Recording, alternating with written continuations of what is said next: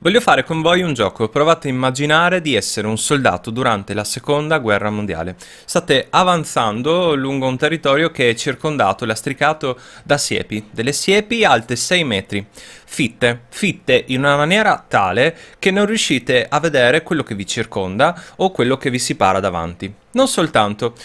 Molto probabilmente davanti a voi o ai lati ci sono dei nemici pronti a tendervi un'imboscata che sanno con sicurezza che siete lì. Ecco, questa è la premessa per la storia di oggi. Oggi infatti parleremo dei boucage.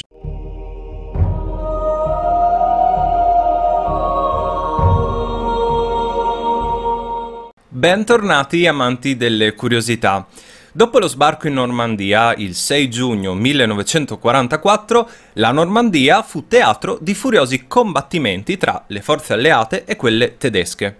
La tenace opposizione di quest'ultime, gli errori di pianificazione e la minor conoscenza del teatro operativo condussero infatti gli alleati a tutta una serie di errori e di scontri con la Wehrmacht.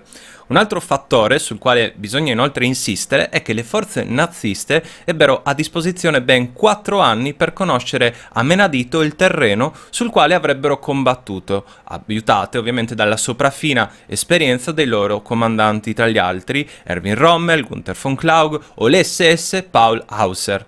Furono proprio questi ultimi, grazie allo sfruttamento della morfologia locale, a utilizzare le truppe schierate nella maniera più efficace possibile, ritardando di oltre due mesi la conquista dell'intera regione. Del resto potevano contare su numerosi veterani forgiatisi nelle imponenti battaglie del fronte orientale, al punto che gli anglo-americani dovettero ricorrere a tutta la loro inventiva per colmare un simile gap, permettendo, dopo mille traversie, l'occupazione di Caen. In seguito allo sbarco sulle spiagge del nord della Francia ebbe inizio quella che gli storici chiamano comunemente la guerra dei bocage, formula ispirata alla particolare natura del territorio ove le truppe d'invasione consolidarono le proprie posizioni, un metro dopo l'altro. Un capitolo del quale si parla ben poco e che molti ignorano, nonostante sia durato fino alla chiusura della famigerata sacca di Falaise, il 21 agosto del 1944. Cerchiamo però di capire effettivamente cos'erano questi bocage. Infatti da secoli le stradine che conducevano nell'entroterra erano costeggiate da folte siepi i cui muri, costruiti e rinforzati dai locali, impedivano a chiunque le percorresse di avere una chiara visuale d'insieme. Non si potevano far proseguire le truppe per i campi, dal momento che le stesse piante, oggi alte al massimo 3-4 metri, ma allora estese ben oltre i 6 metri, avevano confini marcati con passaggi inadatti alla movimentazione dei carri. Ed ecco che quindi le fanterie si trovarono in serie difficoltà tattiche e psicologiche, problematiche a cui nessuno dei generali aveva minimamente pensato. Benché i soldati disponessero di carte topografiche a bassa scala, queste si rivelarono del tutto insufficienti per il contesto bellico, mentre i pochi fortunati che avevano messo mano sulle mappe della Michelin non vi trovarono riportati i suddetti ostacoli, con conseguenze prevedibili della preparazione complessiva. Provate quindi a immaginare per un momento di essere una pattuglia della centunesima paracadutisti intenta ad avanzare, con gli uomini che procedono in fila indiana, uniti in un silenzio agghiacciante, rotto solamente dal canto degli uccelli, dal fruscio delle fronde, dal vento e dal rumore dei passi. La cartina vi sta indicando che nei dintorni vi sono dei campi e che in lontananza vi è un edificio, ma non avete modo di vederli né tantomeno di sapere se dietro al prossimo cespuglio, siepe o muretto, non vi sia un reparto tedesco pronto a tendervi un'imboscata non potete neppure inviare degli esploratori ai lati perché gli arbusti sono troppo fitti.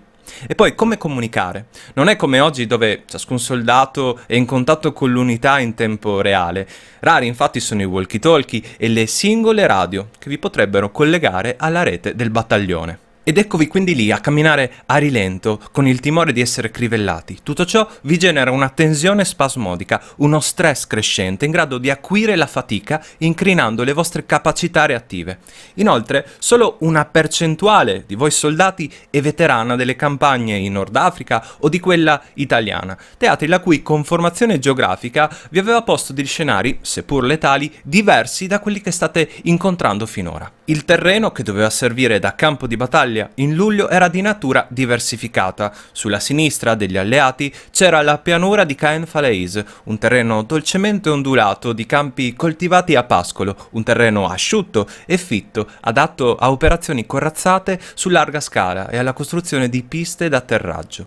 Di fronte, al centro alleato, tra i fiumi Orne e Vire, c'erano le frange settentrionali di una massa tentacolare di terreno smosso a piccole colline, basse creste e strette valli che aumentava gradualmente in altezza verso sud. Ad ovest del fiume Vire, nella zona di Carentan, c'era una depressione paludosa attraversata da torrenti lenti e canali di drenaggio. Pertanto i soldati nelle posizioni difensive, quali terrapieni, bunker mimetizzati e postazioni per i carri, non tardarono a escogitare una serie di espedienti. Da un lato allargarono buona parte del terreno, a sud e a sud-ovest delle baie des Sveis, dall'altro invece evitarono giudiziosamente di toccare la vegetazione. Solo gli arbusti nei pressi dei punti di appoggio vennero tagliati, ma gli anglo-americani non se ne resero subito conto e una volta realizzato il pericolo era ormai troppo tardi. Per fronteggiare una simile minaccia non era neppure fattibile ricorrere al supporto aereo ravvicinato, in primis perché non vi erano abbastanza velivoli in rapporto alle unità dislocate e, in secondo luogo, per la nutrita presenza degli 88 mm, la Flak 18, ottimi sia nel tiro controcarro che in quello contraereo, ma anche i calibri minori germanici erano noti per l'estrema precisione. L'insieme di tali fattori contribuì dunque a trasformare la Normandia in un vero e proprio inferno. Con vedute così limitate, l'appoggio diretto alla fanteria diventava quindi un'impresa titanica, al punto che nemmeno le armi, con una portata superiore, offrivano vantaggi concreti. Non bisogna infatti dimenticare che all'epoca era indispensabile la presenza di un osservatore per dirigere il fuoco dei mortai e delle granate, mentre la struttura delle siepi precludeva qualsiasi possibilità di entrata e di uscita da ogni campo. La maggior responsabilità degli alleati fu quindi la sottovalutazione degli ostacoli naturali, tanto che il generale inglese Bernard Montgomery, ritenendo l'avanzata più agevole del previsto per via delle minori difficoltà incontrate sulle spiagge, minori difficoltà tra virgolette, aveva dato ai giornalisti di guerra appuntamento a Caen pensate, per la sera del 6 giugno. Al contrario, la città francese sarebbe stata liberata il 6 agosto 1944, ossia 60 giorni dopo le tempistiche indicate dall'alto ufficiale. La soluzione al problema dei bocage fu escogitata all'inizio di luglio, e cioè dopo settimane di sanguinose imboscate, combattimenti contro fantasmi e perdite dolorose. Una soluzione resa possibile grazie alla straordinaria inventiva che i soldati sanno dimostrare solamente quando messi davvero alle corde. Una soluzione che prendeva il nome di Rhino Tanks come intuibile, i rinoceronti.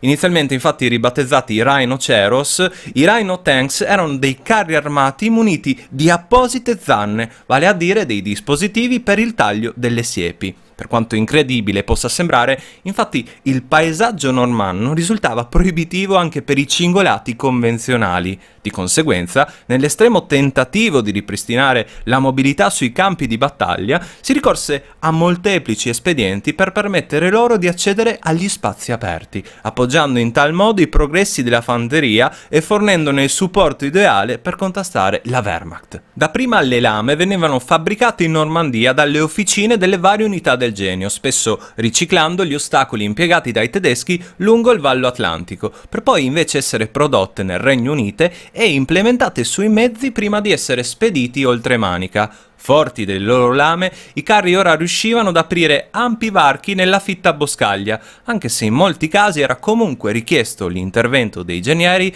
perché la facessero brillare. Ciò li esponeva alla reazione furiosa delle artiglierie teutoniche, solerti nel prendere di mira i grossi blindati la cui corazzatura non era tuttavia garanzia di invulnerabilità. Per questo motivo l'intero mese di giugno sarebbe trascorso sperimentando i sistemi più idonei a ridurre il tempo di esposizione come ad esempio il tagliasiepi sviluppato dalla 79esima divisione di fanteria. L'abilità e l'inventiva delle truppe consentì quindi agli alleati di uscire da un impasse da cui sarebbero potuti rimanere imbrigliati molto più a lungo, senza l'uso delle zanne. Infatti i ritardi provocati dal forzamento dei bocage avrebbero verosimilmente permesso ai nazisti di far affluire ulteriori forze corazzate. Fattore essenziale che si ricava da questi episodi bellici è che senza una capillare conoscenza dei luoghi di combattimento un esercito brancola nel buio e, per quanto sofisticata sia oggi la ricognizione, anche a mezzo dei droni, non è mai facile procedere senza l'uso del modesto e caro vecchio esploratore a piedi, il caro vecchio soldato di fanteria semplice. Bene, anche per oggi è tutto. Ringrazio Aldo Ciappa della Minerva per avermi consentito l'uso del suo materiale e vi ricordo che trovate l'articolo completo in descrizione. Detto questo, vi invito a iscrivervi al canale per rimanere sempre aggiornati su queste e altre storie, attivare la campanellina, lasciare un bel mi piace e che dire, noi ci vediamo presto con nuove storie dalla storia. Ciao ciao! Forti delle lolo lame, i carri... Rius-